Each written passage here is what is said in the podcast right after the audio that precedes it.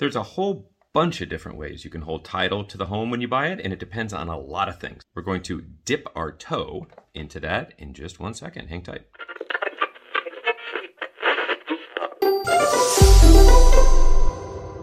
Thanks for coming into the Real Estate Minute Show. Million different ways to hold title. Well, I shouldn't say a million, a dozen, maybe less in California. On the heels of last week's episode 107, I think it was, where I talked about taking the North Carolina real estate exam. You can go back and listen to that short episode and tell you why I'm doing that. Um, I passed, by the way. I told how difficult it was, and I passed. But we touched on joint tenancy as being one of the big differences between North Carolina and California. I thought it'd be relevant just to pop on real quick on this episode to talk about the kind of the just high level different ways to hold title. Um, sometimes people just they buy a house, they're married, husband and wife, or domestic partners, however, and they just take title as tenants in common. Okay, you may have heard that. There's a there's a few different categories of how to hold title to to a home. Okay, that you're buying. One is owning it separately. Even if you're married, it could be your own separate property from inheritance or some otherwise before you were married, and you can own the property yourself, or your spouse can own it themselves uh, and that's how you're holding it. Jay Lieberman, without Michelle Lieberman, my wife. So that's sole ownership. Then there's joint ownership, which is married couples or partners. Okay.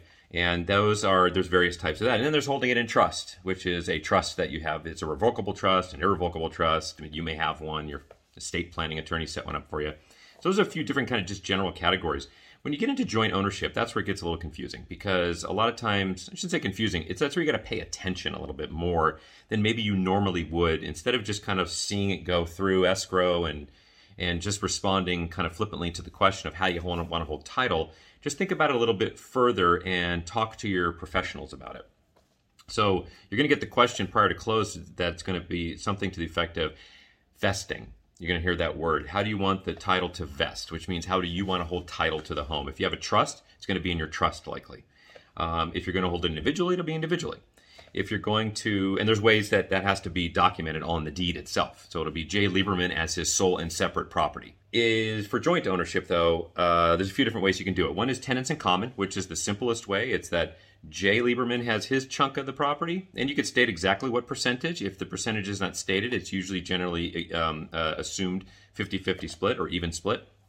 Um, and Michelle Lieberman at to 50% as tenants in common. That means that we can get rid of our, sell our half of the property whenever we want. Okay, it's totally alienable, they call it, and I could sell it and do whatever the hell I want with it. Makes it a little weird though, right? If you're married and uh, all of a sudden your spouse just skips town and sells half the house to a guy named Barry who starts moving in, right? Um, now there is defenses to that, but I'm just saying that's just kind of odd.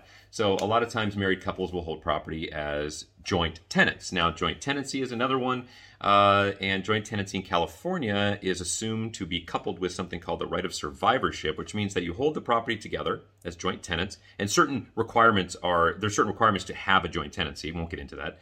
Uh, but it comes with the right of survivorship. That means that if you own it together, Jay and Michelle Lieberman as joint tenants, with right of survivorship means that if one of us passes, it, the rest of it automatically goes to the surviving spouse. There's no Barry moving into my house. Um, there's another one that's a little less popular than California, which is one of the few states that has something called community property. We're a community property state, which means that there's different laws for married couples than there is in states that are not community property. Um, and we have something called community property or holding it as community property. So Jay and Michelle Lieberman as community property. So it has certain benefits to that tax benefits, which is the point I'm going to make in a minute. Uh, of holding it as community property, it's still alienable, meaning the one of the spouses can still dispose of their half, but you need a lot more consent between the spouses in order to do certain things that you don't if you just hold it as like tenants in common. Okay.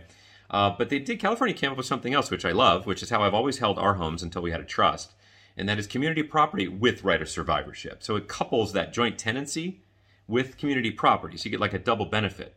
Now the differences between joint tenancy and and community property, which are the two most popular for married spouses uh, or domestic part uh, domestic partners, is that there's a tax benefit. I'm not going to get into that because I'm not an accountant, and I want you to go talk to your accountant. That's the point of this show: is go talk to your accountant about this stuff too, because you might get a step up in basis if one of the spouses dies later on, uh, which means that the value of the house for their half goes up to the date of death, not to when you bought it. So there might be a lot of tax benefit in doing one versus the other. So I just wanted to bring those to your attention that there are a lot of options. You should think about it and talk to the professionals a lot more than maybe you have in the past about it because it uh, it's important and it may cost you a lot less money or more money in taxes depending on who you consult.